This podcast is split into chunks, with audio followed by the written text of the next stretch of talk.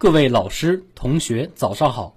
欢迎收听今天的早间时分，我是季子涵，我是李小雨。今天是二零二一年四月十九号，农历三月初八。今天的最高气温是二十一摄氏度，最低气温九摄氏度。今天节目的主要内容有：世卫专家强调，合作与疫苗是战胜新冠疫情唯一途径；中国正式完成 RCEP 核准程序。百名红色讲解员讲百年党史宣讲活动启动。教育部表示，二零二一年重点高校继续面向农村等地区实施招生专项计划。宁波老干部党校开班仪式举行。北仑公布新一批区级非遗名录。下面请听国际新闻。近日，世界卫生组织欧洲区域办事处主任克鲁格在希腊首都雅典表示。合作与疫苗是全球战胜新冠疫情的唯一途径。克鲁格抵达雅典后，随后出席世卫组织设立的雅典护理质量和患者安全中心揭幕仪式，后与希腊总理米佐塔基斯举行了会晤。据希腊媒体报道，克鲁格在会晤中表示，合作与疫苗是全球战胜新冠疫情的唯一途径。他呼吁各国扩大疫苗接种的规模，希望民众增强对疫苗接种的信心。他还说，当前全球每年约有八百万人因护理不善而死亡，欧洲民众需要得到更好的护理。雅典护理质量和患者安全中心将成为一个创新枢纽，所有欧洲国家都可以从中受益。米佐塔基斯也强调。接种疫苗安全有效，接种的好处远远大于可能的风险。根据世卫组织发表的公报，新设立的雅典护理质量和患者安全中心将有助于在世卫组织欧洲区域内实现最高水平的卫生福祉和健康保护，密切世卫组织与东南欧国家和地中海国家民众的联系。近日，中国驻东盟大使邓锡军向东盟秘书长林玉辉正式交存《区域全面经济伙伴关系协定》核准书，这标志着中国正式完成 RCEP 核准程序，成为非东盟国家中第一个完成该核准程序的成员国。中国驻东盟使团表示，中国正在大力推进 RCEP 实施相关技术工作准备，以确保在协定生效时能全面履行协定义务。中国商务部已举办两次全国范围的 RCEP 线上培训班，协助地方、行业中介组织、企业熟悉全面规则，努力在市场竞争中拓展合作发展空间。RCEP 谈判于2021年由东盟十国发起，邀请澳大利亚、中国、印度、日本、韩国、新西兰六个对话伙伴国参加。第三次 RCEP 领导人会议。二零一九年十一月在泰国曼谷举行，并发表联合声明，宣布除印度外的十五国结束全部文本谈判及实质上所有市场准入谈判。二零二零年十一月，十五个 RCEP 成员国正式签署该协定。下面请听国内新闻。文化和旅游部近日在京启动百名红色讲解员讲百年党史宣讲活动。用老百姓的语言，以人民群众喜闻乐见的形式讲好党史中的真理故事、人民故事、奋斗故事。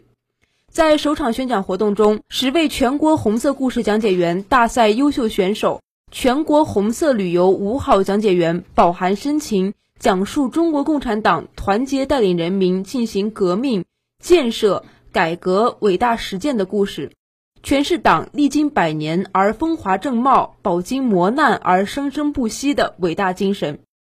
中宣部副部长、文旅部部长胡和平表示，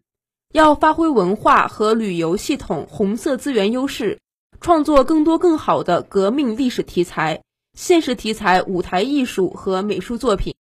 打造红色旅游精品线路和优质产品。推出一批有深度、接地气的线上线下可视化教学资源，增强党史学习教育的吸引力和感染力。据介绍，四月至六月，百名红色讲解员讲百年党史宣讲活动将在全国文化和旅游系统全面开展。宣讲活动将进机关、进学校、进部队，用生动故事坚定信仰、凝聚力量。用伟大精神鼓舞斗志、砥砺品格，把党史学习教育的成效实实在在转化为以人民为中心、为人民服务的强大动力。教育部表示，二零二一年继续面向农村和原贫困地区实施重点高校招生专项计划。专项计划的实施区域、报考条件、招录办法等相关政策保持不变。二零一二年以来。教育部会同有关部门持续组织实施重点高校定向招收农村和贫困地区学生专项计划，每年在全国招生计划中专门安排专项计划，以逐步形成保障农村和贫困地区学生上重点高校的长效机制。教育部在部署中强调，各地各高校要进一步加强规范管理，严格执行专项计划报考条件，健全资格审核办法。完善教育、公安等多部门联合审核工作机制，认真核查考生户籍、学籍等信息，严防报考资格弄虚作假。要强化监督制约机制，严格执行国家、省级、高校、中学四级信息公开透明制度，畅通社会监督举报和核查机制，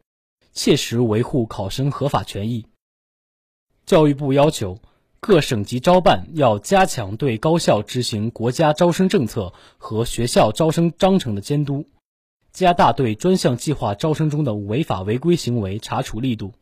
对提供虚假本人信息或材料的考生，将认定为在国家教育考试中作弊，取消其专项计划资格和当年高考资格，并按有关规定严肃处理。下面请听一句话新闻。习近平同法国、德国领导人举行视频峰会。中白工业园员工开始接种中国新冠疫苗。近日，栗战书主持召开第九十一次委员长会议。近日，刘鹤出席新中国航空事业发展七十周年座谈会举行。四月十七号，宁波市先进典型讲党史进消防营区。下面请听宁波新闻。宁波老干部党校开班仪式在宁波老年大学举行，这是全省首所进入实体化运行的老干部党校。宁波老干部党校位于天一阁月湖景区，隶属于市委老干部局，与宁波老年大学管理中心实行两块牌子一套班子。学校将紧紧围绕红色启明校园、永耀银辉校园、永创开放校园三个校园建设。营造不断创新、与时俱进的校园文化，使宁波老干部党校成为红色党校、银辉党校、智慧党校。学校将以宁波老年大学银凤街校区为主体办学，依托宁波老年大学教育平台，围绕开设习近平新时代中国特色社会主义思想必修课、党史国史基础课和不忘初心、牢记使命长修课。结合融入老同志喜爱的科技、文化、养生等知识教学，打造红色加 N 特色课程体系，采用短训、长训、轮训以及学习班、读书会等活泼多样的教学形式。宁波老干部党校首轮招生主要面向市直机关离退休干部，将于六月前后启动，计划九月开班。北仑区人民政府日前公布了第六批区级非物质文化遗产代表性项目目录，陶瓷绞胎工艺、卧室烫伤科、锅具元宵彩接习俗等十九个项目榜上有名。为进一步加强非物质文化遗产代表性项目名录体系建设，